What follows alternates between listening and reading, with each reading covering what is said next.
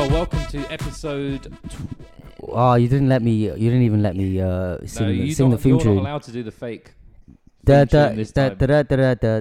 I'm going to do like a remix every time we do it. Like a little refix. That's the only remix you're capable of doing, you fucking talentless piece of shit.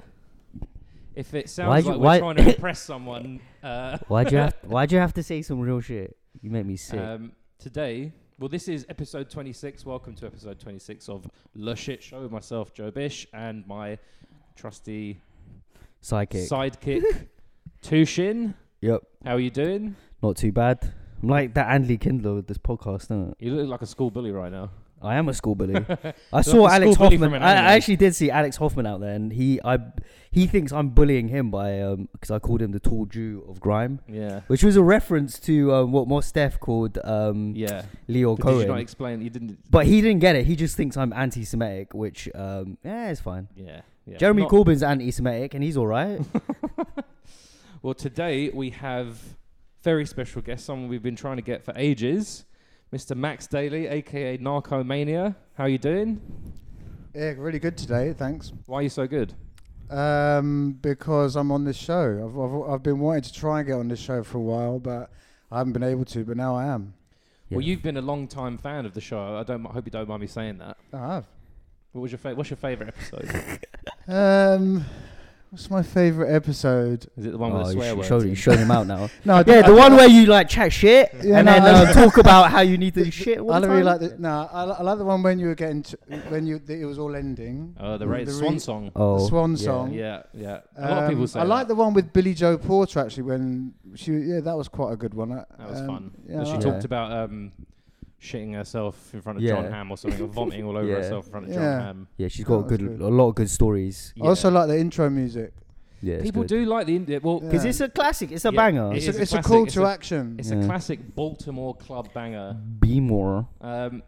So Max Daly is now, has always been, I suppose, in some ways, the UK's foremost drug journalist.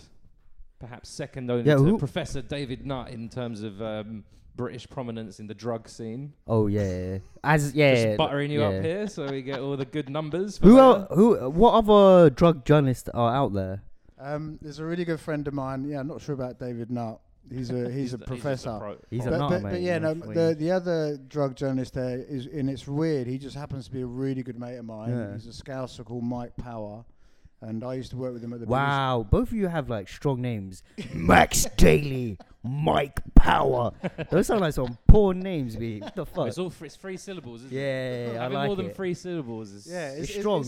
We both got Irish second names. We're both, like, second-generation Irishy plastic paddocks.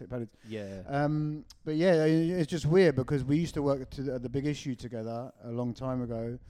And now we basically are just selling it all. How many do you sell a day? Do you get commission? I was homeless at times while I was working there, but no, he's worked for it. And now we we're exactly the same person basically, in different bodies. So we're both drug journalists. We've both written books about drugs, and it's really weird. But we get on really well. We help each other out. So he's my kind of partner in journalism stuff. Yeah. What does he cover that you don't? He's more kind of like more intelligent. So he covers kind of tech stuff, chemistry, internet, things like that. And I'm more kind of like... What's going on the roadsides? That's why I fuck with you. Yeah, that's why I don't know this geezer, but I know Max Daly. Yeah, he's like, and if you carry the two, then you get MDMA. But you're like, no, fuck that. Bally's and fucking pill presses. Yeah. That's what I'm about, baby. Yeah, I'm a bit more kind of basic, traditional level drugs, and he's a bit more kind of clever stuff. You're Ket, and he's fucking 2CB or something. I don't know. Which is 1PLSD. He's the... Yeah. He's the thinker. Yeah. So how did you start with this? Where did your journey into the world of drugs journalism begin? Is it just from being really high like one drugs. Time, being like, someone should fucking... When I was younger, I used to constantly get out of it. But I think I just really love booze actually, which is the most obvious drug. But then I got into kind of all the usual thing, LSD and ecstasy and and weed a lot when I was younger. So I was kind of into drugs like a lot of other people. Yeah. Then I think I had quite a lot of friends who became heroin users for some reason or other. Where are you from? West London. Okay. Whereabouts West? Barnes. Yo, swear down, Barnes. I'm across the bridge from you, Hammersmith. Say nothing. Yeah, well, West boys. Well, and then I moved to Hammersmith. Yeah. Then I moved to Shepherd's Bush. Then I lived in Stamford Brook. Fucking Brook. Yeah. Then Chiswick, and so that's all my stomping grounds. Yeah. So I grew up in East Acton. Yeah, basically. Oh my God! I used to know everyone a lot of people on the South Acton estate. Yeah, no, do you know what Acton is? East Acton, not gonna lie. It's like somehow it's gotten worse since I left. I left in like 2008, and it's fucking worse. Yeah, it's actually worse. Like there's the end, like the North, like Kensington side of it's becoming a bit more gentrified. North Kensington, fuck off, right? It will never be North Ken. But East Acton's actual shithole now. Yeah, it always was slightly, but now it is. So where are all the heroin addicts at? Barnes. That is weird. Really? So Barnes now is one of the richest kind of square-inch kind of parts of London now. But when I was growing up there, it was all very bohemian. It had Olympic Studios. It was all full of musicians. Apparently, a lot of punk started there instead of Chelsea, where a lot of people say. And so it was this kind of weird place to grow up. But there was a lot of heroin addicts, and I do not know why, but a lot of my mates started getting into heroin, and also we really got into LSD as well, which not so many people are into these days. Yeah, apart from this fucking guy. Yeah, well, LSD is actually his use is actually going up amongst young people. He's not young though. I'll get ID before you do, mate. Yeah, so fucking old your horses, cunt. So it was always kind of there or thereabouts. It wasn't like I got into writing about drugs, but I didn't know anything about it. It was always in my kind of on my radar kind of thing. And then I started working for. I was interested when I went to local newspaper journalism. I worked in Kilburn Times and Harlesden Times and all these papers. So it was all quite heavy crime, a lot of drugs, a lot of mugging. Stonebridge Estate. Shout out to Stonebridge. Harlesden and all that kind of area. Quite a kind of lively area for a local newspaper reporter. And so I just got really fascinated by it. And then I started working for the Big Issue magazine, which again is quite nitty gritty, homelessness, drugs, heroin. And they cover, because I've never read it. I thought Big Issue was kind of like a fun entertainment mag. It is now, but when I used to work for it, it used to be really good. It used to have a kind of 12 proper journalists, and now I think it's got about 3. I don't want to do it down. Yeah. But it's more like Time Out now, isn't it? Yeah, it's a bit more lighter kind of thing, whereas when I was working there, it was proper campaigning. It actually reminds me of a bit like Vice, kind of what Vice became, you know.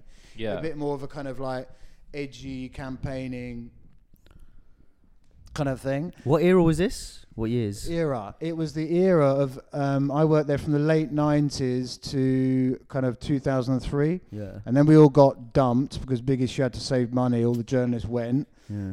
That's when it started a bit more lifestyle stuff. And then I edited a drugs magazine for 8 years.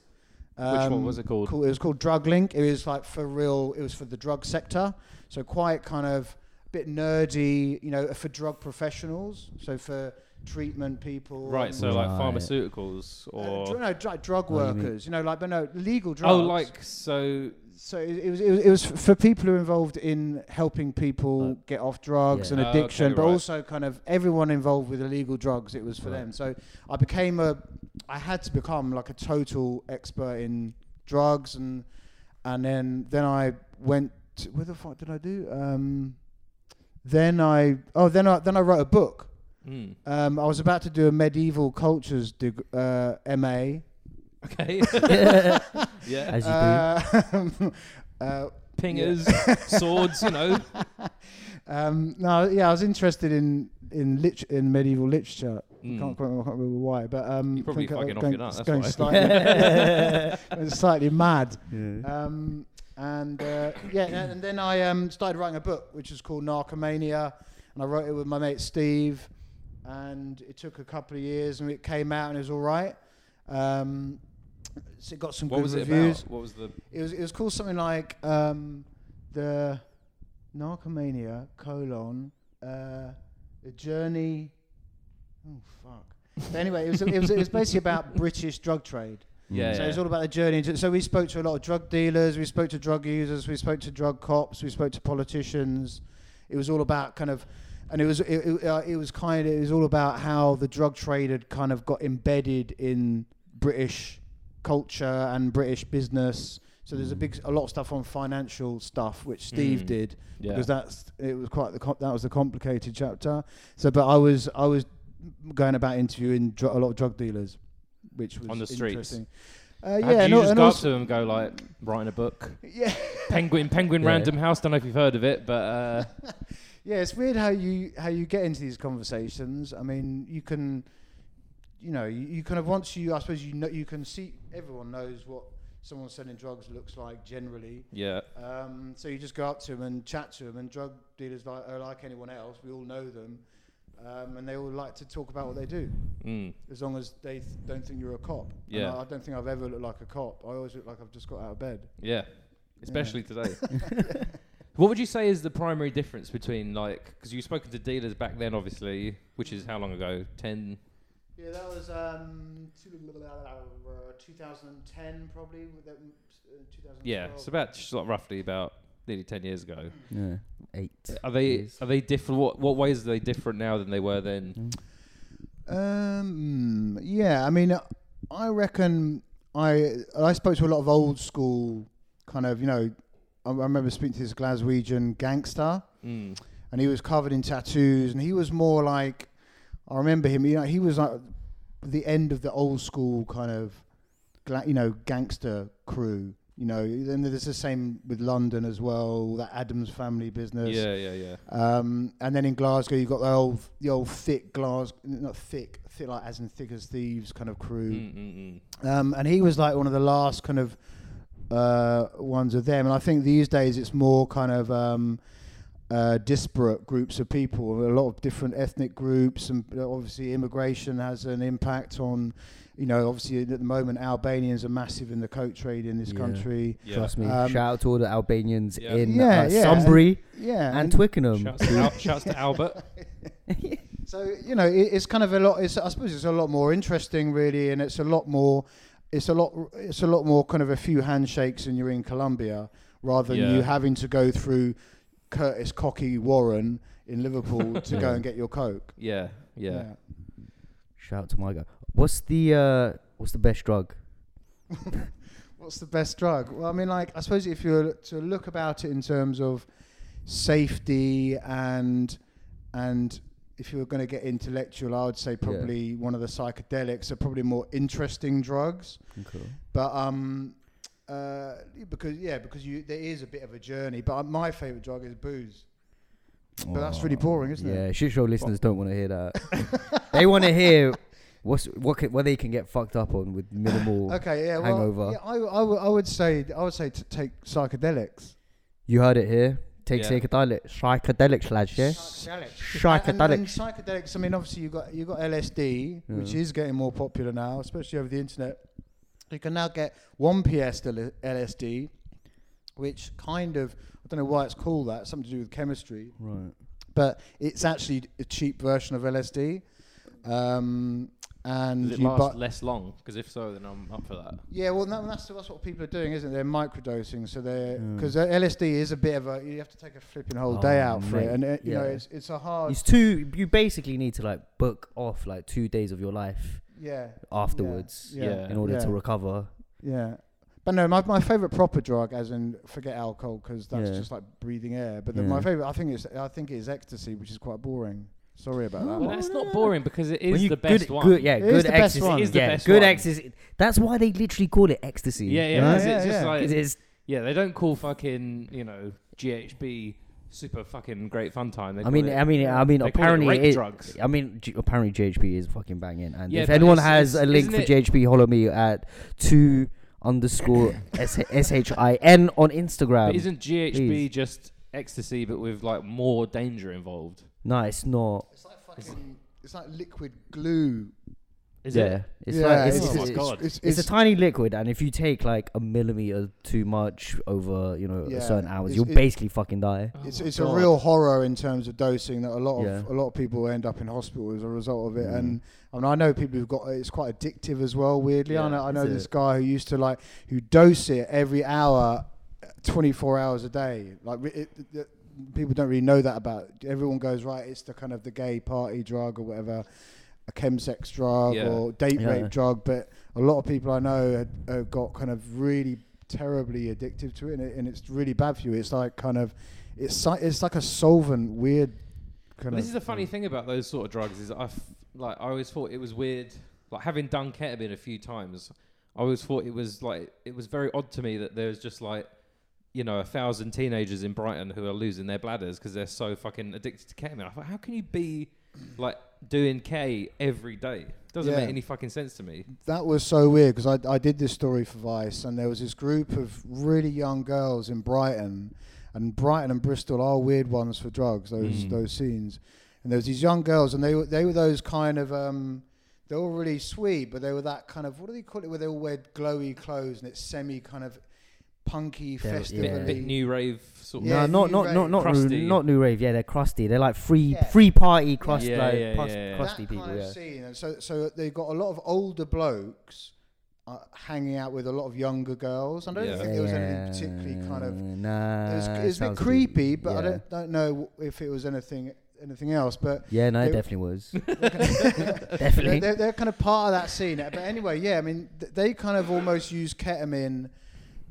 Which, is a fascinating drug as well. Mm.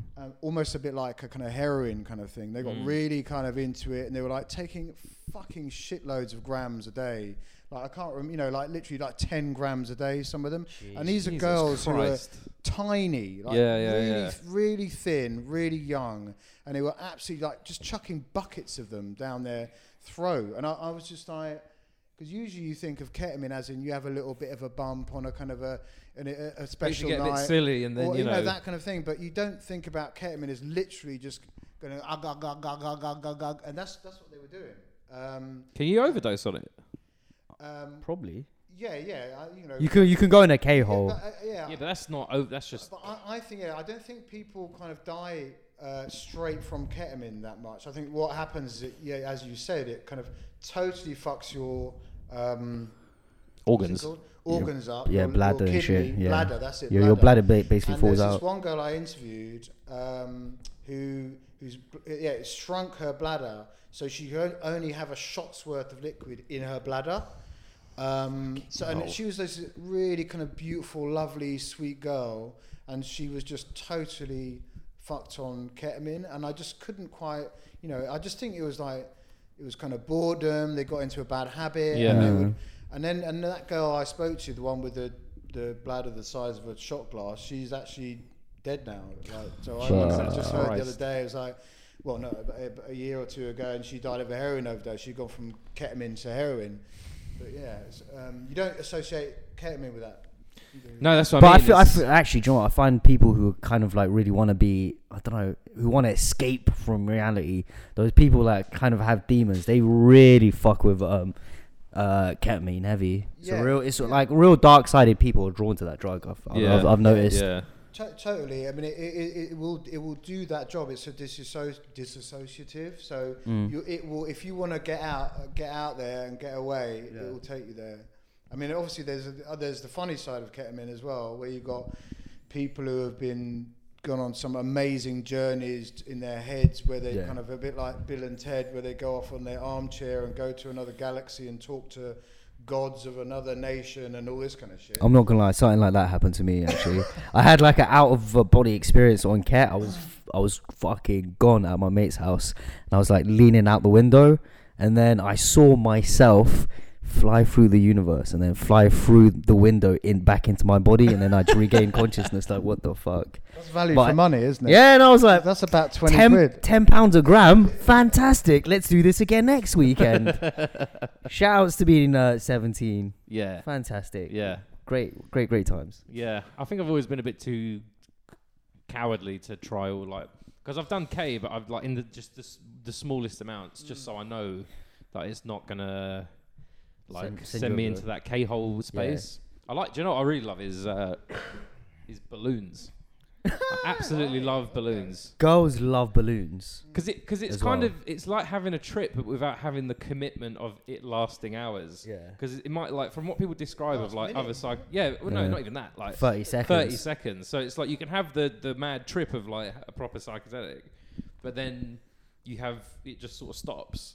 Yeah. And then you're like, oh, I'm back in. But you do have that spacey kind of like, oh, I'm going through the stars sort of thing. Yeah. Yeah.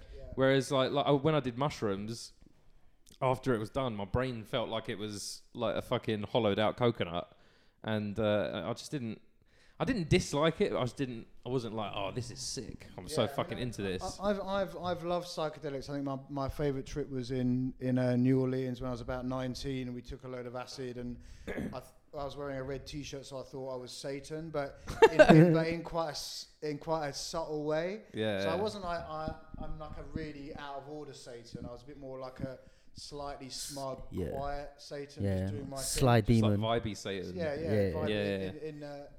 But then I did have some terrible bum trip in Edinburgh, and I think I tried to stab myself or something. So that for me, that was. I think I had a couple more trips after that. And then and they weren't as relaxed as they should be. So then I just thought, fuck it. And I haven't done it since. Damn. How long ago was that? A long time then. 45,000. No, I don't know how many years ago. 2 months ago. 15. Do you reckon that gets the point? Like, what do you think the age cut off to stop like mucking about with shit like that is? Statistically speaking, it's basically after 25. So that's when.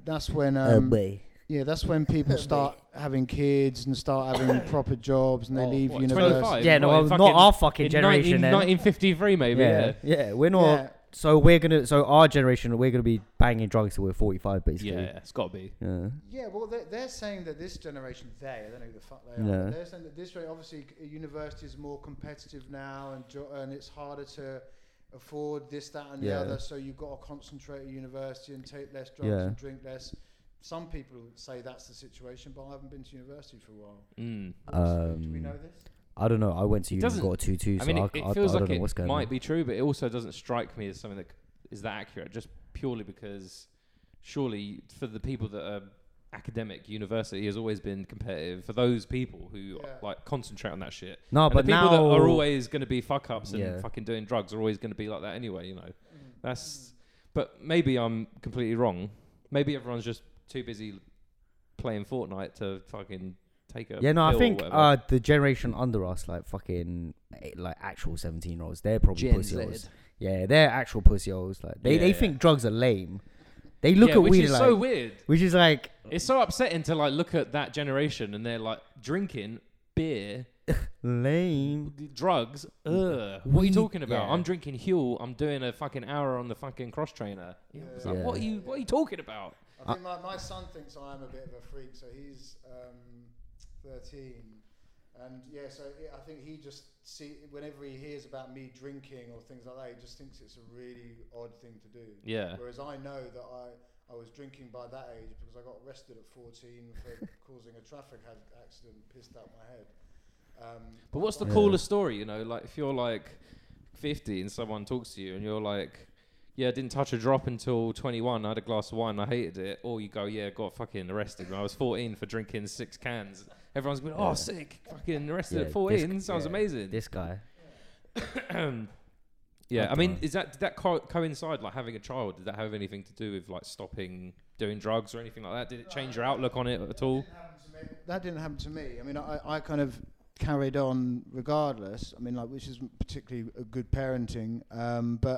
But I think all I'm saying is like statistically, and I've taken it easy a bit now. But I think statistically speaking, you know, when you have kids, when you get jobs, when you buy a house and all that stuff, people naturally get a bit more responsible and they get a bit scared. If they get caught with this, they've got they've got more to lose if they get caught because it is an illegal thing to do, and some people, you know, they might not give a shit when they're at university, but suddenly when they got a job and stuff, they start losing their courage. Yeah. It's also just, like, if you're a fucking grown man with a wife and child and you get caught smoking weed in a park and arrested. It's fucking embarrassing. Like, yeah, imagine having to call your missus up and be like, yeah, I'm in the police station, can you come and get me because I smoked a bifter in Russell Square. And there's only so many times. She'd be like, you should have let me fucking bun in the yard, you fucking dumb cow. All right? This is all on you.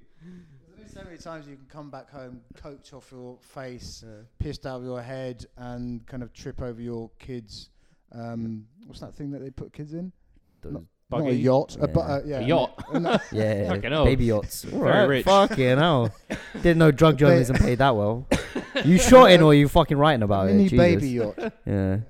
Actually, that brings up a good subject, actually, because right now, Bear Man in, was it, like, Bear Politician Mandem are trying to blame middle-class drug users for what's going on road right now. In the streets of London. Yeah, what do you think about that? Because to me, that strikes.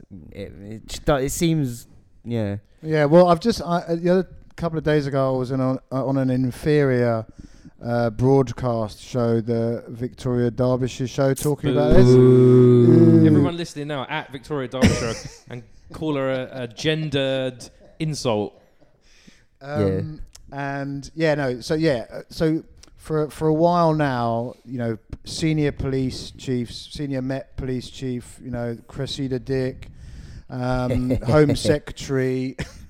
Do we know his name? The guy. Sajid Javid. Sajid Javid. Yeah. Yeah. And you know, quite a lot of people actually, a lot of journalists as well, have been calling out middle-class cocaine users. And saying that they are the cause of the recent spate of London street murders amongst young people. Mm. But where are they getting this connection from, though? From their fucking asses, as in like nowhere. Yeah. As in it doesn't exist. Right. But obviously, if you're a member of the general public, you might. It sounds kind of good, doesn't it? Yeah, it sounds plausible. If you've watched a couple of episodes of The Wire, you kind of think, kind of the kind of rich, powerful. It's something to do with poor people killing themselves. Probably sounds right. Yeah, I agree. Yeah. But I kind of investigated this because I thought it sounded iffy. Yeah. And looked into all the kind of the killings over the last 2 years and the ones that have come up in court. And everything I could understand about the recent ones, and spoke to lots of. I did some work, and very few of them were related to the drug trade. Mm. Most of them were like, sadly, and you got to remember these are kids. A lot of them, and I'm talking about the under 25 killings, because that's what they were kind of talking about. Well, a lot of them were like really petty. You know, it wasn't Don Corleone stuff. It was nothing to do with Baltimore Wire, whatever. It was all kind of petty social media beefs. It was like some emoji shit going on. Yeah. It was postcode rivalries. I know postcode rivalries originally 20 years ago were kind of drug related, but now everyone's forgotten about those original drug turf things, and they're just stupid postcode rivalries. It's weird because when I was coming up, there was postcode wars, but it wasn't connected to drugs either. It was just like, oh, you're from that estate. You're stealing money off my excuse. No, it was never that. It's just an excuse to bad someone up. Yeah, that was literally like it. You're just someone you don't like the look of. You go up to them and say, "Where are you from?" They say they're from the wrong place, and they get beaten up. That's it. So it's total. That's why it's kind of claustrophobic living. You know, it's kind of a mixture of boredom and kind of and the slightest bit of. If anyone says something against you, it gets blown up out of all proportion because of social media and everyone's living close to each other. The attitudes of teenagers is what they're like, you know, even in like a more microcosmic setting of a school. Yeah. You know, someone chats shit about someone else, there's a fight in the playground afterwards, whereas on this scale, much bigger with fucking phones and Twitter and Instagram and all the rest. Also, like, people are like fucking going on Instagram Live with their ops, like chatting shit. That was, you couldn't do that, like, when I was coming up. Yeah. Like, it's just fucking, it is a bit mad. Yeah. So, I mean, the thing is that a lot of these kids who are involved in the stabbings and who get stabbed do occasionally sell drugs. A lot of them do. They're not like some innocent kind of not innocent, but they're not kind of like some fresh-faced kid who happens to get stabbed. Yeah. Mm. You know, these are kids who like probably got expelled from school, maybe when they shouldn't have been expelled from school, and they've ended up having to live a bit of a street life and earn some money for themselves and all this kind of stuff. And the way that people do that is selling drugs. Yeah. So they might be selling drugs, but the reason for them dying is not drugs. The reason for them dying is a whole host of other reasons, which we've just been talking about. This kind of claustrophobic kind of shit going on, and social exclusion and lack of opportunity and all this kind of desperation. That's not a very good word, but it's kind of it's a lot lack more of opportunity. It's a lot more, and people learn because people have to live kind of on the street, their whole kind of attitude changes in terms of violence. Yeah. But also it's intergenerational, so they would have probably had violence done to them by their mum or their dad. Yeah. They're you know, it's kind of it's quite a complex issue anyway. So to me, when the police and the Home Secretary say that this is all down to middle-class cocaine snorters, when these kids fucking dealing in crack and heroin anyway, so it's not actually that connected to powder cocaine anyway. To me, that's kind of an insult to the families of the people who have died, because they're using those people's deaths as a kind of a PR kind of move, which is basically the reason they're saying this is to try and persuade people to not take cocaine, because they can't tackle supply. Yeah. So they're trying to persuade people not to take cocaine, a bit like the bullshit thing about if you take cocaine or if you take any drugs, you're helping fund ISIS. Wait, are we not? Fuck's sakes, all this time, mate. No more gear for me. Oh my days, fuck's sakes. I thought I was helping ISIS. People swallowed that one. And it's just a kind of like the state's attempt at trying to stop people getting high, because the state doesn't like it, and because it does... You know, it does, you know, cocaine is unethical. It does. There's a lot of shit that happens in Latin America as a result, and there's a lot of money that is used through cocaine trade to fund sex trafficking and a lot of awful shit. Yeah. So, and so why not say that? Why then use these spate of deaths in London as a little kind of thing to jump on when it's bullshit? Because the whole reason I'm banging on about this is that, one, it's annoying, but it means that they can get away from the real reasons why people are killing each other, and therefore not come up with any solutions. And also, I'm especially those, it's their fault as well. No, I'm especially disappointed in David Lammy, because he should fucking know better. Like, it's fucking talk about austerity, talk about fucking cuts to services, to education, fucking lack of opportunity, the fucking the economy shit the bed. People can't, like, I know bear youths that from East Acton that are just hanging about. Yeah, they're looking for, like, a move, a way to flip. Like, I remember a few months back, I was in East Acton, old stomping ground, with my best mate's little brother, and I was gonna, like, I'll buy you drawers, mate. Yeah. We were calling around dealers in East Acton. Like, we called like six, and no one picked up. No one was about, and that's because some kid in Labrador Grove got stabbed, and they knew the kids from Labrador Grove were gonna come into East Acton, and they were gonna find anyone, and they were gonna get fucking dipped. Yeah, and it's that's what it is. It's one for one, and it's not about fucking coke trade. Like, the fact David Lammy said that shit, I like. Fam, you lost all stripes for me. Mm. And I would have expected better from him as well. Yeah. And he did actually put, when he was going on about this, he did, and he might have taken it down on his Twitter, he put a picture of Omar out of The Wire on it, because he was, and I know that, I think a lot of these people do think, like, I've seen The Wire, I know how the drug trade works. The drug trade is so different in America than this country. Mm. But yeah, I mean, and I live in Walthamstow, and that was part of that spate of London killings, especially around March, April, was Tottenham, Walthamstow. It was going crazy. There was a 16, 15-year-old kid killed outside the sports centre that me and my kid go to all the time. And, my son has got him on Instagram and was showing me all the kind of all his mates going, this is what's happening, and all the tributes to him. And And it's just unbelievable that my 13-year-old kid is totally knows all the people involved in this, and they are all talking about who's killed him and who might have killed him, or what's going on and what's happening, like literally hours after what's going on. And it's actually weird, because I noticed on YouTube in the comments there'll be kids that might not even necessarily live in London, but they know about every single drill artist, who they've dipped, who they've stabbed, who they've apparently killed, from what crew, when. And these are just kids. They're kids, and they just live in the middle of fucking nowhere. And it's like this knowledge, like it's fucking weird, because they're talking about it so openly. Yeah, kids in the countryside really kind of not look up to, but they're fascinated by big city kind of scene, and they're really interested by it. And another thing that my son, I'll try and keep my son out of the conversation too much, but he was, and this sparked a story that I wrote actually, which was about, and he was basically showing me, there was a story in our local newspaper in Walthamstow, and it was a big picture of this kid, and it was like missing. Anyone know where this kid is? A picture of a young black guy, aged about 15 or something. Where is he? And then my kid goes, "Is in college, fam? He's on Instagram. I've got dealing, saying I'm going country. Yeah. Look at me. Look at all my money." Yeah.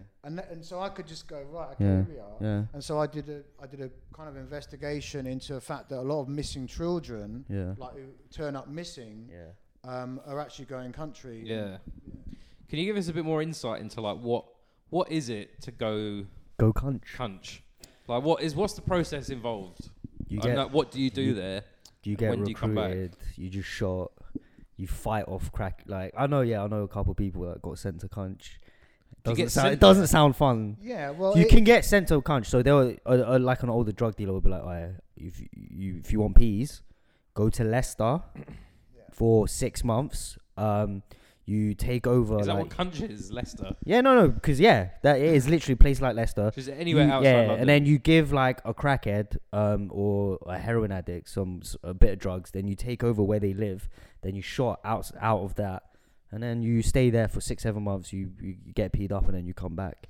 That's a pretty accurate description. I mean, like obviously it varies a lot. So sometimes they'll just go down for a week, and then they'll come back. There's lots of gradients of what goes on. Sometimes there'll be people like almost like managers in places like Ipswich or Cambridge or whatever, who have got places, and those bases are then used to recruit local dealers and organise the London guys coming down. So I mean, this has been going on. I know, like all the mainstream press say this is like a brand new thing, but it's basically been going on since 1999. So the first people who started doing this was Brixton lot going to Brighton, and that was like, you know, the real start of how it all worked. And then they started going to Ipswich, and then it expanded all around the country. And not all of the kids are like, you know, it's not like all slavery kind of thing. Like I know the police try and make out that it's all slavery kind of exploitation, but a lot of the kids jump at the chance. Okay, I know it's money, but a lot of them almost kind of start. They kind of some of them quite enjoy it, you know. It's kind of, although it's weird, and it is quite funny speaking to a lot of the kids who've done it, and they're like, they cannot believe what the countryside is like, because they've been growing up in estates in inner city London, then suddenly they're in like some weird place in like Norwich, whatever, and they're like kind of, what the fuck is this? It's also a chance for them to be a big fish in a small pond as well. You know? So some of them have kind of gone on to do quite well and to exploit others. So it's not like a one-sided story, as in like they're all kind of like scared, exploited kids. I think a lot of them are, but some of them are doing it, and then they end up doing quite well, and they end up, some of them earning money for their family, their mum back home. Do you know what I mean? So it's not that simple. But it's hugely grown. It's going all over the country. And as a result, you're getting a lot more kind of service for heroin users and crack users all around the country, whereas before it was expensive for them. Now it's a lot cheaper, so you're getting a lot more people using those drugs. I mean, fucking hell. So the gangs in London must be fucking raking it in. No one's really looking into like if they've developed this network, national network, how much potentially they could be raking in. Yeah. I mean, I think probably what's happened is that London's more carved up than it used to be. So say a group in Southwark or whatever, or Camberwell, for example, there might be one lot in Camberwell and they would have been grabbing all their money from Camberwell. Now probably Camberwell or Lambeth or Southwark, whatever, is carved up between a load of groups. So they have to go elsewhere to kind of make the money that people used to be making when things were less crowded. And that's part of it is that fresh markets are easy and you can just knock out the country boys and take over. So there's that factor. But also it's a more crowded market. So you've got to kind of economically, you've got to branch out and franchise out there. To earn your crust. All right. So any budding gang leaders out there, franchise your movement, open a network, make it like Burger King. You heard it here. What are the police like onto this at all? Are they just completely stuck? Do they know what the fuck's going on? No. I mean, the police are onto it. They were a bit slow about it. I mean, I wrote the first article. Well, the first article I wrote was in 2006-07. Talking about county lines and big gangs going up to Ipswich and Ipswich having a massive problem with it, and then the gangs, all the police got wise to a lot of black kids from London coming up. So then they started just arresting them at the station, which is slightly racist, but that's what they were doing. Yeah. And then the gang started sending Asians. Then the gang started sending white people, and then the sellers started getting girlfriends in Ipswich, meeting them in clubs and then going and selling from their house, and also cuckooing, which is, you know, you take advantage of a heroin user and you say to them, look, I'll give you free heroin, and we'll hang out in your house. Hang out. Yeah. But the thing is, they actually do have to hang out with a fucking. Imagine you have to live with a crackhead because you've taken over. Yeah. You're not staying at an Airbnb. Yeah, you're basically living in a crackhead. You get them to go shops for you and that. Yeah, I spoke to heroin users and kind of crack-using sex workers who felt sorry for the kids who were the, you know, in the olden days, the drug dealers were the ones to be scared of, whatever.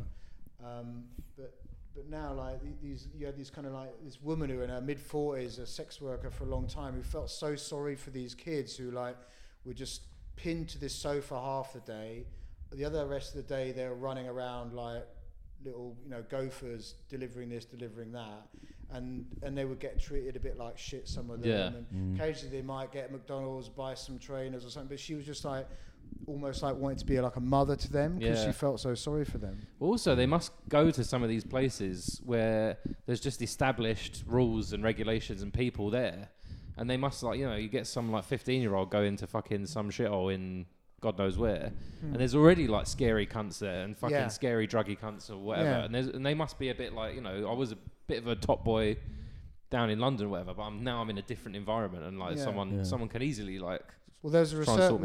There's some really good research being done into the county lines thing in Southend-on-Sea, and they found out that there was more violence done to the young Somalian, mainly Somalian kids who had come down from southeast London to Southend, more violence done to them from users and user dealers and locals than was done on the locals. I'm not gonna lie, that's why I heard, like, because I know some youths that got sent to Cunch, and they were telling me, like, it's the thing is, they were literally fighting crackheads every day.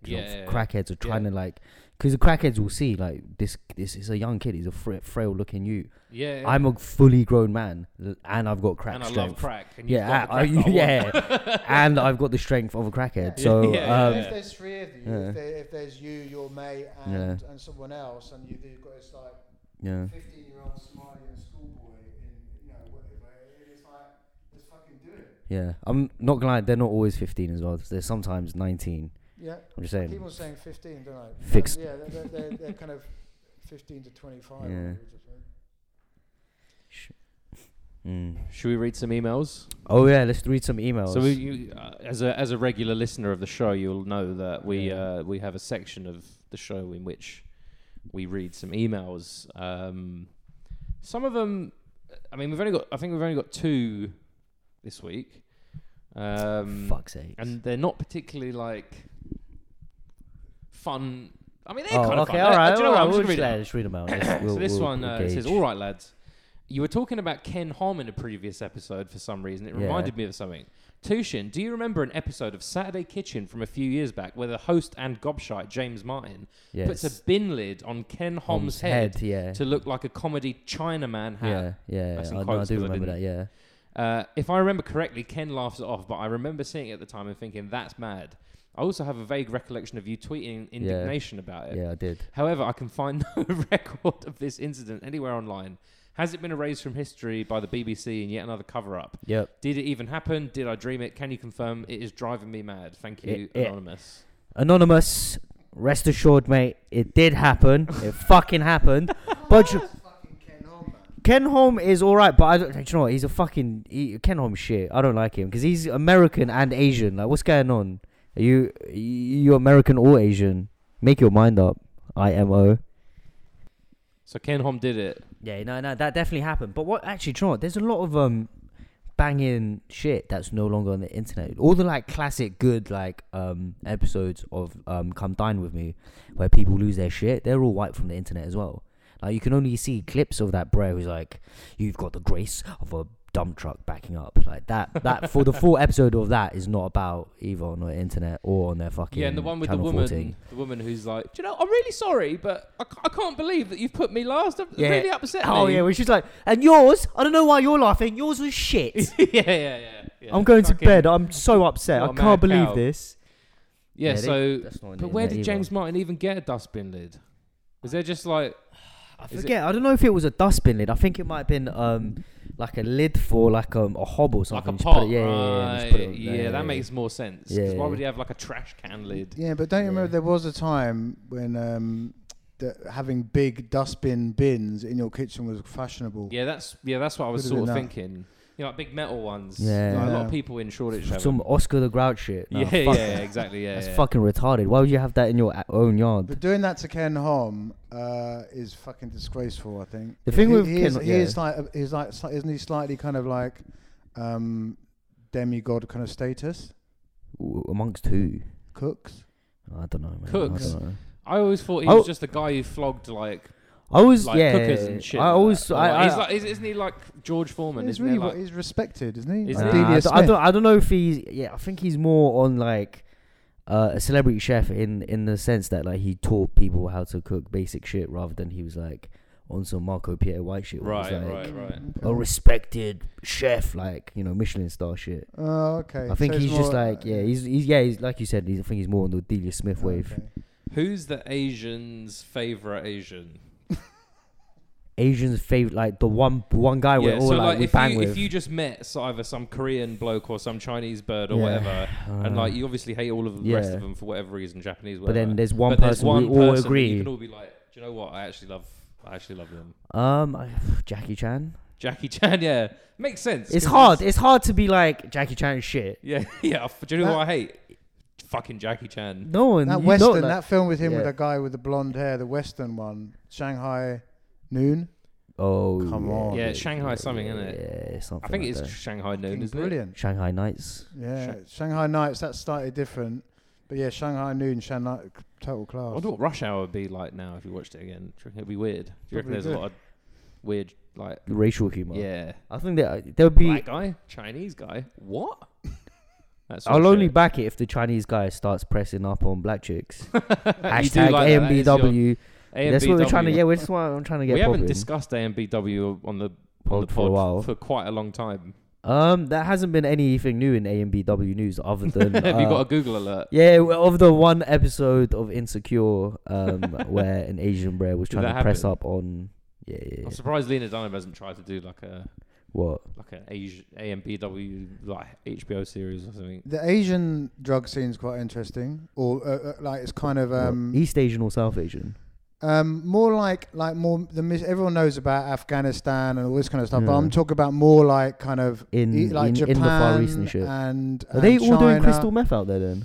Yeah, so yeah, China's quite a big crystal meth producer, and obviously China's now a fucking major supplier of drugs because of the new regime of the drug trade. You know, it's all synthetic drugs, isn't it? Made in Chinese labs. So China has turned into, it's almost like revenge for the opium wars, isn't it? Yeah, it's like have it. Yeah. So it's kind of like China is obviously it supplied a lot of the methadone and spice, you know, when online trade first started in 2008-9, and it has been ever since. So China is like huge underground lab, you know, supplying now. Yeah, now it's a lot of fentanyl going to America, which has completely fucked America up.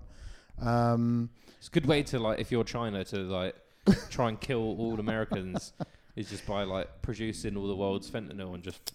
Yeah. I mean, it's kind of it's just all about money and stuff like that. So then, and the Chinese have tried to clamp down on it, but it's really difficult.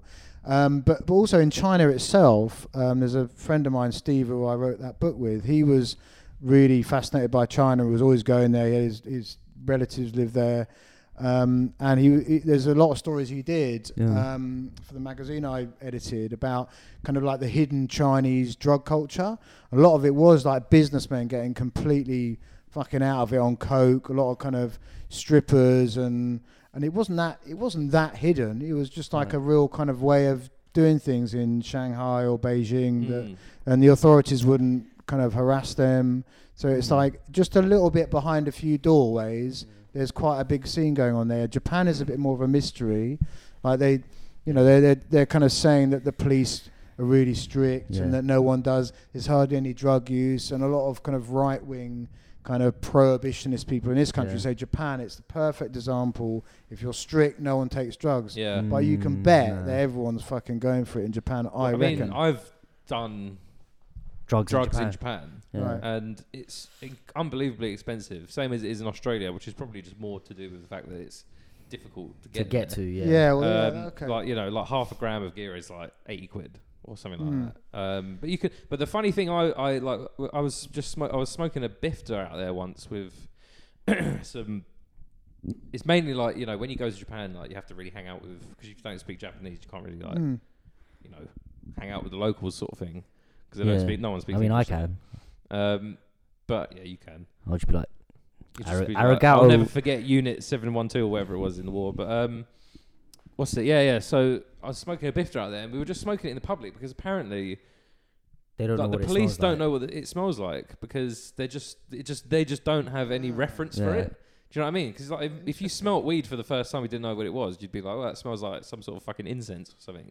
Or like some herb, but you wouldn't immediately. It's hard to imagine because obviously we all know what weed smells. Maybe weed is really rare there. If the police don't even know what it is, then it can't be in their face all the time. No, I heard weed's mad expensive there as well. Yeah. But then weirdly, because you would think like, you know, price, you know, there's a lot to do. But then Australia, for example, again like super expensive coke and ecstasy. Again, you know, obviously it's in the middle of nowhere, but they're some of the biggest caners of ecstasy on the planet. So what that's a bit weird. Like, actually, and I always find like Australians, as soon as they go off the fucking plane, they want some fucking gear. Mate, where's the gear? Well, it might be a good thing because like, I remember meeting this fucking this guy used to be like a rower for his school, some posh guy. He's like, oh, he was like a championship rower. I thought I was going to be a professional rower. And then when it turned out in like university or whatever, that he was just not going to make it as a professional rower, as happens to a lot of like young sports athletes or whatever, he was just like, right, that's it. And he just fucking he'd been caning it for the last 5 years, just fucking doing all the drugs, drinking all the drinks. It must be a similar thing. It's like if you're withheld from it, then you probably, when it's available to you, you're just like fucking funneling it all down your neck all the time. Down. Yeah. Also, they're just like inherently wrong uns as well. So there's that. But it's like with like Dutch people I've met, because they've all been smoking weed since they were like 14. By the time they get to about 20, they're like, I don't want to do it anymore. I can't be bothered. And they're done with it. Yeah, because they're exposed to it so early that they're just a bit like, whatever. But that's what's so interesting about drugs, because, okay, when it comes down to it, drugs are just kind of chemicals, whatever, but what drug use says about kind of culture and society, because how people use drugs and the way they do and how much they do is just a reflection of kind of their culture or their society or what, you know, it's just, it indicates the state of mind of people and what's going on. So that's why I think drugs is interesting, because it doesn't just it's not just about getting fucking out of it. It indicates a lot more about the state of society and no, and drugs is stratified by class as well, and that's really weird that certain class do certain drugs and they're associated with certain certain drugs associated with certain class. Definitely. And races as well. This is a racial thing. I mean, and like for example in northeast England is the poorest part of England. They, and this is fucking obvious thing to say, I don't know why I'm saying it, but they just take the shittest drugs. Like speed is massive there. Like who takes speed in London? Sick. I like speed. I've taken speed once. It was all right. It was sick. So I loved painful. It. Speed it's used so to be all right, but it's. I thought it was sick. You know, I liked it. Yeah, but most speed is 5% purity. You know? Right. It's 5%. Like, what? Yeah, it's like real dirt. Fucking hell. And it used to be better than that in the more the kind of 70s and 80s, but it was like big with punk, Motorhead, and all that lot. Actually, do you know what? There was a couple of gutter punks at Richmond College who were big into speed. That was a real like they were real throwback. I went to Richmond College. I spent half my life on the green. Yeah. Look at you, West guys. Richmond College. Hey, shout out to the William Webb Ellis, Dunno, hey. Ghosts of Richmond. What was I going on about? You know, you started saying about kind of like racism and drugs or something. What were you going to say? No, I just said that like there's a conception that white people do coke and black people smoke weed. Oh yeah. In so many words, like, you know. Yeah, there is this kind of. I remember when I was first starting writing about drugs, a lot of the thing was like black people were scared of kind of like chemicals. They want like natural things that come out of the ground. And Nazis like fucking white powder. Yeah. I do like white powder, so not completely inaccurate. This is the last email we've got here. Wait, how come speed's so shit now? You'd think it'd be decent because there's loads of you know Albos about. They've got links to Eastern Europe. Fucking fix up, Albanians, fix up. Yeah, Polish people love speed. Yeah, I really. I mean, like, you know, in kind of in more Eastern and Northern Europe, speed's quite a big one, and I've got no idea. I think when coke came in, you know, after the Colombians started. The South Americans started chucking it over here rather than in America because it was a new market, and then the ex bank robbers were moving in Spain. Right. That's where all the coke came. So they started bringing it here, so it started getting cheaper.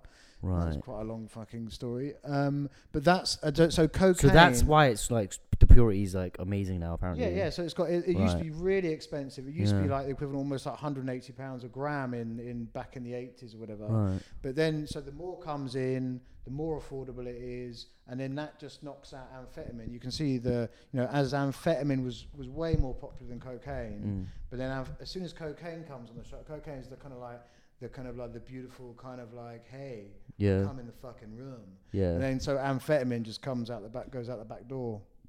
Why is the coke in London so shit in comparison to the rest of the country? What? Is it?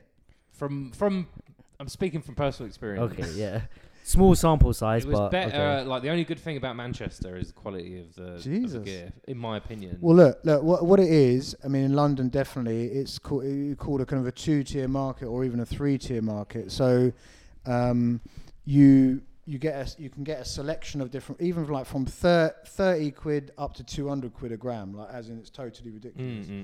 And that's no necessary guarantee of improving quality, but it's like unbelievably variable. But I must admit, I didn't know that. I mean, I thought you can get pretty decent coke for 50, 60 quid a gram in London, but if the coke's good in Manchester, then people should know. Yeah, it seemed a lot better, I must say. Yeah, maybe is Manchester port city? Is it on? I don't really know the north. It's next to Liverpool, which is a port city. I don't know. Yeah, little Liverpool. So the 3 drug hubs of UK is London, Birmingham, Liverpool. That's where all the drugs come into, and they're distributed around the country. So you would have thought those 3 places are where the best coke and heroin are, because those are the main internationally smuggled drugs. Why it's so good in Manchester, I don't know. I mean, like Manchester has got a good probably might even have a more thriving kind of nightclub and drug scene than London now. So yeah. Maybe it's being... Yeah, maybe. Yeah, that's fucking true. That might be true, yeah.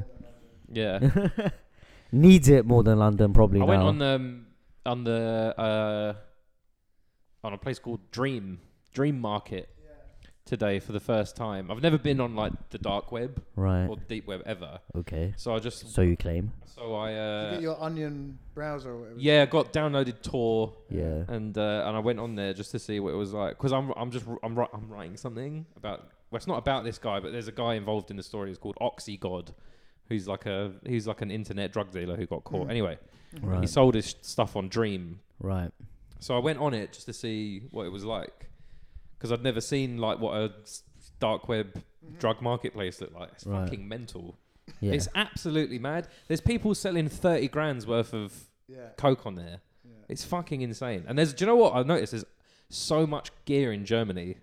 Yeah. There's so much of it. So a lot of them are like Germany to Germany only. D to D, D to D, D to, or like EU to DE. Yeah. It's flooded with fucking gear. Oh mate, post Brexit, it's gonna be harder to get off the old Germans, isn't it? Yeah. Disgusting. I mean, that's the thing is like the dark web drug market started off, you know, literally like kind of psychonauty, kind of nerdy internet people. Yeah. And now you get drug dealers buying it off there wholesale. Yeah. That's what it looks like. It look because people are selling like I saw 85 grams of MD on sale. Mm. How much? It's like I think it was like $7,000. Nah, that's not worth it. But that's not worth it. That's obviously like that's drug dealers doing it, like buying it. It's just like you know, and that is interesting because the whole drug trade is changing because soon you can imagine, you know, like growing plants and all the hassle that it is of like a crop getting, you know, and then smuggling it and crushing it, and it's a lot of space.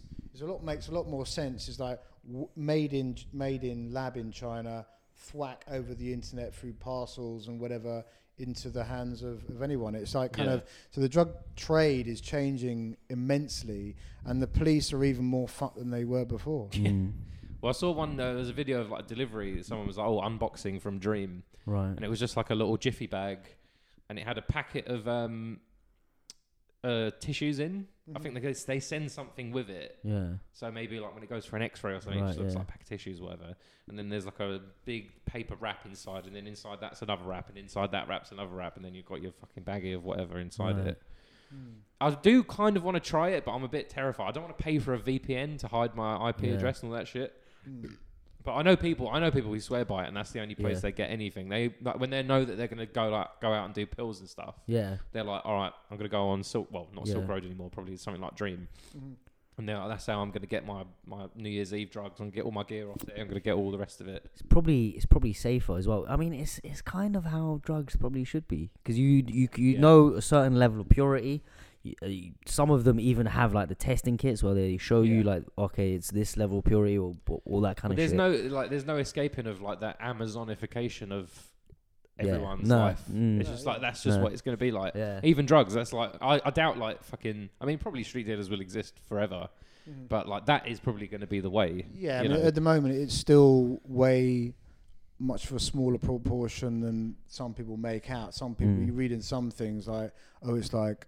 Half of the trade is online. It's not at all. It's like quite minuscule at the moment. But yeah, it's only going to grow, and it has got that kind of. It is safer to buy off there because it has got that feedback thing, and so dealers, you know, sellers make their money from good feedback. Simple as that. Exactly. That's and then you see that on there. There's like a guy called the Top Dog, and he's got his own logo with a dog like leaning over a thing, being like, "I'm the top dog," and it's like he's got like a 4.3 out of 5-star rating. And everyone's like, "Oh yeah, this guy's gear is fucking amazing." It's all quite cartoony, isn't it? It is very cartoony, but it's very like. But I quite like that. It's very like make your own logo. Just imagine some guy sat in his room like making a logo for his fucking coke dealing web enterprise. He was like, "I want to be the best at dealing drugs," and he became the best. I appreciate that. Well done, you mate. I'd be fucking bricking it though. I don't know. I feel like I'd just be so shit scared all the time because like I mean, these guys must be so good at like hiding their information and like their IP addresses and all the rest of it that they're probably not as callow and fearful as me. But for me, I don't know. There's something about like. Online, just because I know, like the footprint of doing anything online is so strong. Yeah. It's like, surely it can always be traced back. But obviously, there is ways of doing it which it isn't. Yeah. Now I'm thinking, how did Albanians get hold of coke then? Did they go to Colombia and forge those links themselves? So it's Albania. It's like the democratization of the Colombian coke market. So whereas Colombia maybe in Europe only used to deal with a few people, now they'll deal with anyone. And Albanians are going there themselves. You know, they've set up kind of shop there. Another big one is Brazil. So a lot of the coke from Colombia goes to Brazil, and then it goes to East Africa. So there's a massive increase in, for example, the Nigerian community in Brazil that is kind of been expanded artificially by some criminals. It expands naturally anyway. Yeah. But then there's a few criminals getting in there as well, sneaking in there, becoming part of that community. But it's just quite an interesting line of supply. But yeah, Albanians and Serbians and, you know, it's like that book McMafia was quite accurate, as in the Eastern Europeans are getting part of the action and want, you know, good luck to them. Yeah, shout outs to the Albanians. Very industrious people. I like that. Fair fucks to them, to be honest. Fair fucks. I want to visit your beautiful country one day. And they have got a bad reputation, Albanians, for being like the most violent criminals in the world, but they're not. Apparently, apparently it's not true. Who are the most violent? It's got to be the Mexican cartels. Yeah, probably actually. Beheading people and burning them with acid. Yeah, no, they win the prize definitely. Didn't they kill like a busload of fucking school teachers? Yeah, that story about the busload of people is no, but they were like school teachers who were like protesting like lack of school supplies. Yeah, but there was one where like they stopped a bus full of people. Yeah, it was like men, women, and children, and I think they killed the kids and then like disposed of the bodies in like acid baths. Yeah. Then they killed the women by like lining them up. They made them lay on the ground and they drove the bus over them. And then the men, they made them fight to the death with each other. And the men who survived, they had to go into other cartels' territory and do like suicide missions and like try and shoot them up and then get killed. Like honestly, some of the stuff about the Mexican cartels, you read it and you think that's not. There's no way that's fucking true, but all of it is like it's fucking it's unbelievable. And it makes you think, you know, if you did, because a lot of people say if you made drugs all legal or whatever, then that would solve the problem. But then would it? Like, what would all those people? Would they suddenly become nuns after if there was no cocaine around? Or like, no, but sure, like, but then if say Pepsi starts selling coke, then they can't compete with Pepsi. That's not, I mean, I think that's our only hope is they got huge conglomerates. Yeah, stomp them out, and that's what I guess people are slightly hoping. Yeah, and I think you're right. A bit weird. I think it will. You know, if it is, it is legalized, it does kind of kick the shit out of the market. Yeah, and so they do have to go off. Find something else to do, but then the question is, what do they do? And that's it's the same with it doesn't really solve. It doesn't solve like the poverty aspect of it, which is what a lot of the reason. Like, you know, there's a lot of countries in the world that are massively impoverished that don't have a fucking thriving drug trade. Yeah, you know, but if you take the drugs away, then there's still going to be all the fucking poverty and nightmares. So you just have to. But if they legalized it, then they could actually, rather than having all this money that's made illicitly that they can't actually. You know, put back in, like industrialize it. Yeah. So if you at least tax it, right now there's trillions being made in the country, and all of it's being sent to probably like Canary Islands or something. But at least if you legalize it, then you can get a taste of that. Yeah, and also say Afghanistan, like, you know, if you it's a narco state, but if you did legalize and opium is grown all over the world, but if you for pharmaceutical drugs, but if you did legalize the trade, then the farmers kind of could get a legal way of living and their life would be better. Well, we've got one more email. All right, last email. So last show we were talking like, oh, how can you be allowed to shave in prison? Hi guys. Just a few things about HMP you were talking about. Oh yeah. Most prisons, you don't just get given razors, which I think we knew. We're not fucking stupid. They count them in and out to you individually during shower time. This is when most people get stabbed, whilst other people trying to mind their own business, washing, wanking in the shower. Yeah. Also, most places, you can't just read anything you like having sent in. There is a regulated list of available books, and it's almost always bullshit like Harry Potter. You can't even get Lord of the Rings, apparently. Why does he know? Wait, why does he know so much? I don't know. I follow another podcast called Fresh Out about the American penal system, so it could be fucking worse, I guess. Have you heard about the prison strike in America? Legalize it, change the law, exclamation mark, says this person. I can't believe you can't get Lord of the Rings in prison. It's too much, bro. Why? It's, what it gets possible their aspect up. Of Lord of the Rings could, like... All the battle scenes get like you hyped up. Reading about Min Ass Tirith getting riled up for a fucking prison riot in the fucking canteen or whatever. Because if... Yeah, I don't know. Well, I did read a story recently that some prisons were kind of like putting a ban on books or a ban on certain books. I can't, you know, for they didn't want to like get the prisoners too excited or whatever. I suppose it's a bit like kind of Victorian times. You didn't want to get the ladies too kind of like energized up by reading anything, whatever. Lady Chatterley's Lover. I can't remember what books were being banned, but maybe prisoners shouldn't be reading about Gimli.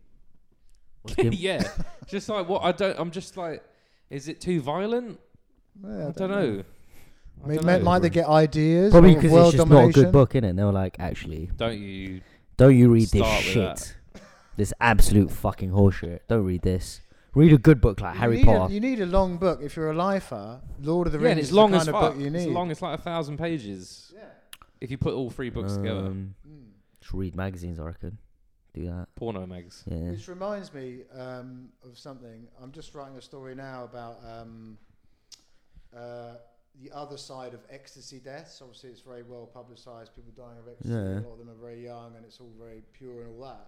The other side Wait, are they actually dying of the ecstasy? Because I thought it was all Leah Betts shit where everyone's just fucking drowning their lungs or whatever. Well, it's a mixture, so some of it is way overdosing because ecstasy is very pure these days, so it's like super overdosing. Some of it is just pure ecstasy and plus body doesn't go together. Overheating. You know, because obviously, you know, you can just die of ecstasy. It's just... That's the way it is. It's like dying of peanuts. And then sometimes it is like water or you're mixing it with another thing, maybe alcohol or you're too hot, or whatever. So there's a number of things. But I was just interested in, and it was because a judge had threatened this girl, this teenage girl, who had given her mate an ecstasy pill, who had then died, and the judge was threatening her with jail. And they're both about kind of 17 or something like that. And I just thought that sounded a bit kind of out of order because you're basically, she was doing what kind of tens of thousands of people all around the country are doing all the time is giving their mates some drugs, whether that's kind of weed, cocaine, ecstasy, whatever that you give your mate, you know, that's how things work. You're not a fucking cunt. So, all right. But then by, you know, by some weird kind of lightning bolt, stuff, this girl dies, and then this girl is not only has to deal with her best friend dying in front of her. She's dragged through the criminal justice system for a year or whatever, 6 months, and threatened with jail by a judge. Anyway, it's disgusting. I was looking into that. So I've interviewed a lot of dealers who've sold fatal pills, kind of by accident, obviously, about their experiences in. Kind of prison, or a lot of them are kind of like 17, 18. Anyway, I thought I'd bang on about that because we were talking about prison. Yeah, that's fucking mad. Just be careful with them pills, because I'd say I remember seeing something. People shouldn't be going to jail for not being stingy. That's my opinion on that. Yeah. It's the opposite, really. Yeah, well, I saw some kid like it was a horrible article about like some kid who died of fabric from pills and stuff. And they were saying these. His heart rate was like 200 BPM or something fucking terrifying like that. It was like, it was like that. And to think of it, and to think of like his body was like 80 degrees. Twist up. First it was too much juke in the club, but it was just like the heart rate and the heat. So he was just like in the ambulance, just like 80 degree heat, fucking heart going 180 BPM. It was just, it sounds like the worst kind of most torturous, horrific death to see, like known to man.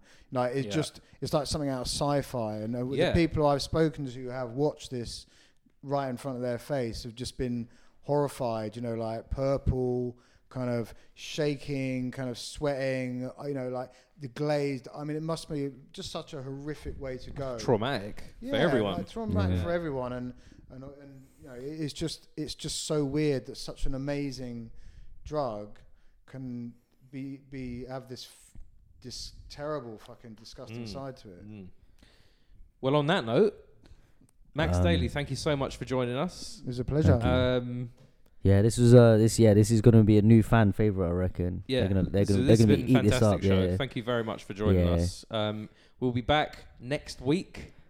We don't have this is the last guest idea I think we had apart from Don Pasentino. Yeah, so Don Pasentino, and then we're going to have to think of a female guest because that's right. We want representation. #matters. #something. I don't know. No, we're not going to get a female guest because we're just going to end up... We had a lot to begin with, and I think we've paid our dues, you know. No, but this is a feminist podcast. We should keep... Yeah, it is true. It is a feminist podcast. So we need to keep that going. Yeah. Well, you could join us next week for more feminism. You can follow Max Daly at Narcomania on Twitter. Is that right? Yeah. What have you got coming up? Too old for an Instagram, I would imagine. Yeah, that ecstasy one. I've just... commissioned an article. Someone's writing an article in Philippines where Duterte is not only killing drug users, but he's also killing these punk activists who are trying to help them as well. So it's like he's killed 4 of them recently. So there's an article about that coming out. Bad bloke. Yeah, not a good guy. Well, you can follow me at Joe _Bish. Wait, hold on. And Tushin at Tushin. So, before we go, have you got any numbers for Oats? Yes. 0207. Hey. Don't forget to give us money on Patreon. Yeah, by the way. So, I'm still up for this. So, we're going to move to Liverpool. If we get a certain amount per month, we're going to get... rent a 2-bed in Liverpool. We're gonna do this show Monday to Friday, and this will become our new lives. But as Max Daly said, Liverpool, one of the hubs of drug trade hub. In London. I'm gonna become the new Cocky Warren? What's his face? I'm gonna become that new kind. Do you know what our show should be like in Liverpool? You know, Tom Green who used to do like horrible call-ins, and everyone used to just call him like the N-word and stuff like that. That's just what our 24-hour stream is going to be like. It's going to be that, but with more of us just doing loads of gear because we can afford. Because we can afford it. We live in Liverpool, it's baby. You and me, like on a sparsely furnished living room, shirts off, just doing gear and doing live podcasts. Yeah, and that's the natural end for this, I feel, isn't it? Yeah. Well, and so if you want to make that reality, double your payments to the and Patreon do you know what? Right Thank now. Thank you to all the patrons, because I do get the emails when you double your patronage and you say, I'm changing my patronage from £1 to £2 or whatever it is. We do see that. We do appreciate it. But make sure if you get some money from your mum or whatever, you know, inheritance from your dead nan, something like that, patron, and we will see you. Yeah, it keeps me off the roadside. So it keeps this guy on the road. Also, check out the shit show dark website. The shitshow.onion, where we're selling Tushin's fucking toenail clippings. See you next week, and thank you very much for joining us.